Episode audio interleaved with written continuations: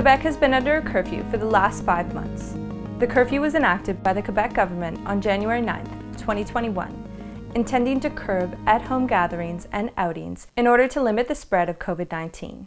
In a press conference on April 13th, Premier Francois Legault said that a majority of Quebecers like the curfew, and that the curfew is aimed at reducing the spread of COVID 19 by preventing people from visiting each other's homes.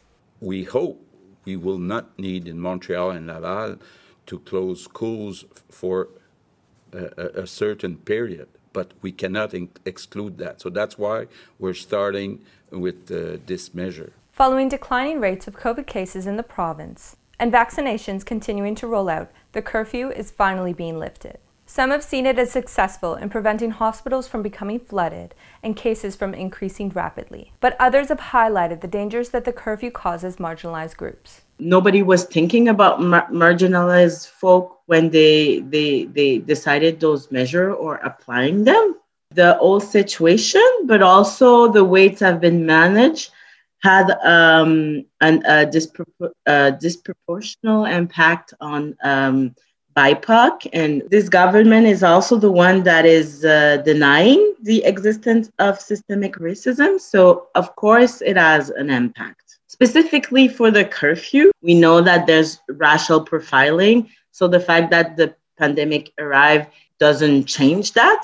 Quebec is the second province who issued the most tickets during the pandemic, which is very alarming.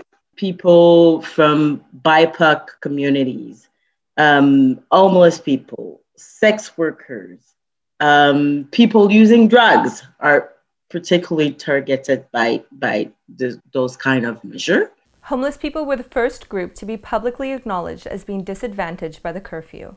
Following several homeless shelters experiencing COVID outbreaks and running at half capacity, some homeless people slept outside, and some in tent cities instead of using shelters.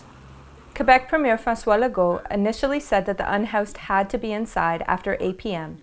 and that there are enough spaces available in Montreal's shelter system. If we change the rule and say you cannot give a ticket to somebody who is saying that he's an homeless, you may have some people that will pretend to be an homeless. So I despite shelters having to run at half capacity in order to comply with physical distancing. In late January, this changed after a Quebec Superior Court judge ruled that the curfew would no longer apply to homeless people.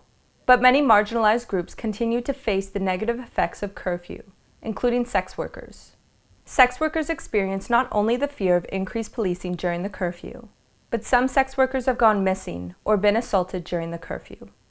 Mainly, the big thing about the pandemic, how it's affected sex workers at the moment, is in Montreal or Quebec in general with the curfew, and that has made it harder for sex workers to like do overnights and to like have um, any sense of security with in regards to not being harassed by police, which is normally a case in general. But now with the 8 p.m. curfew, the cops have an excuse to pull us over. Nearly one third of sex workers who are in danger won't call 911 in fear of interacting with the police. Despite the dangers of being a sex worker during the curfew, and the pandemic, many sex workers do not have the ability to stop working.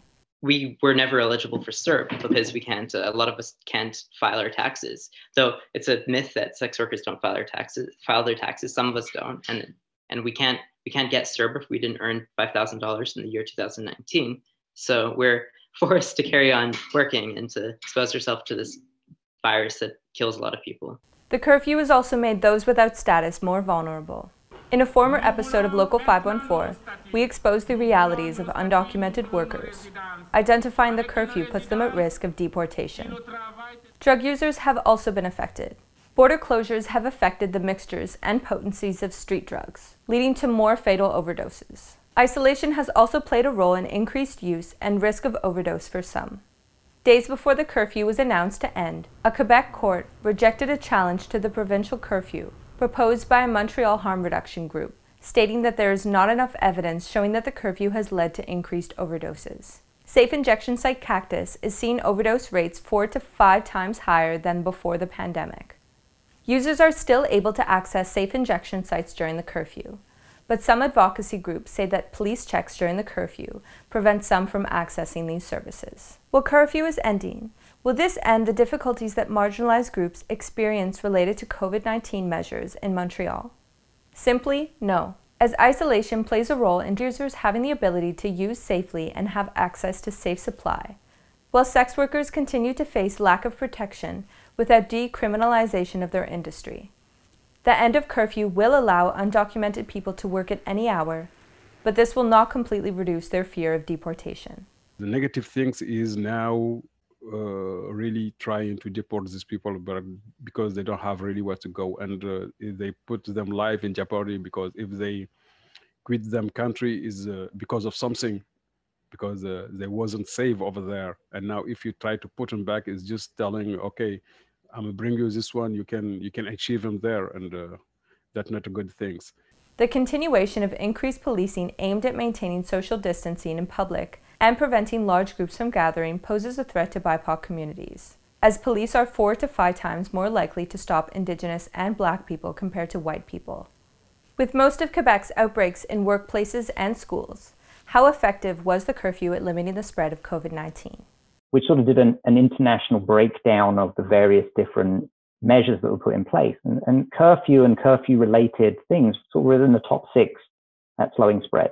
So, you know, maybe part of the difference in Quebec relative to Ontario in terms of the explosion that has happened in Ontario versus Quebec could be accounted for by some of the curfews. So probable that the curfews had a positive impact. That being said, clearly it's not the best tool because still a thousand cases, right? And, and it doesn't treat the, the root cause. No point, you know, having strict curfews if you're not going to then be aggressive around uh, retail, not going to be aggressive around manufacturing. If you're not going to be really aggressive in workplaces and get them under control, because it'll have an impact, it'll have a relatively small impact, but it'll have a huge cost. A lot of these measures have disproportionate cost uh, to various different groups. Pierre said there is a way the government can limit the spread of COVID 19 with the safety of marginalized groups in mind. Community organization, people represent, representing marginalized community has to be in constant communication with the government and authorities to make sure that any plan that is uh, enforced um, have their input. For us, the problem will not stop with the end of the curfew because uh, because we still have a, a, num- a number of problems that are uh, related to the pandemic there's a lot of other crises in Quebec. So the um, health system, the education system, and we have been seeing that during the pandemic. Not enough apartment uh, for people with low income. This is a big crisis. So not only we have to continue to live with the pandemic, with the virus, sorry, but we still have to attend the other crises that we have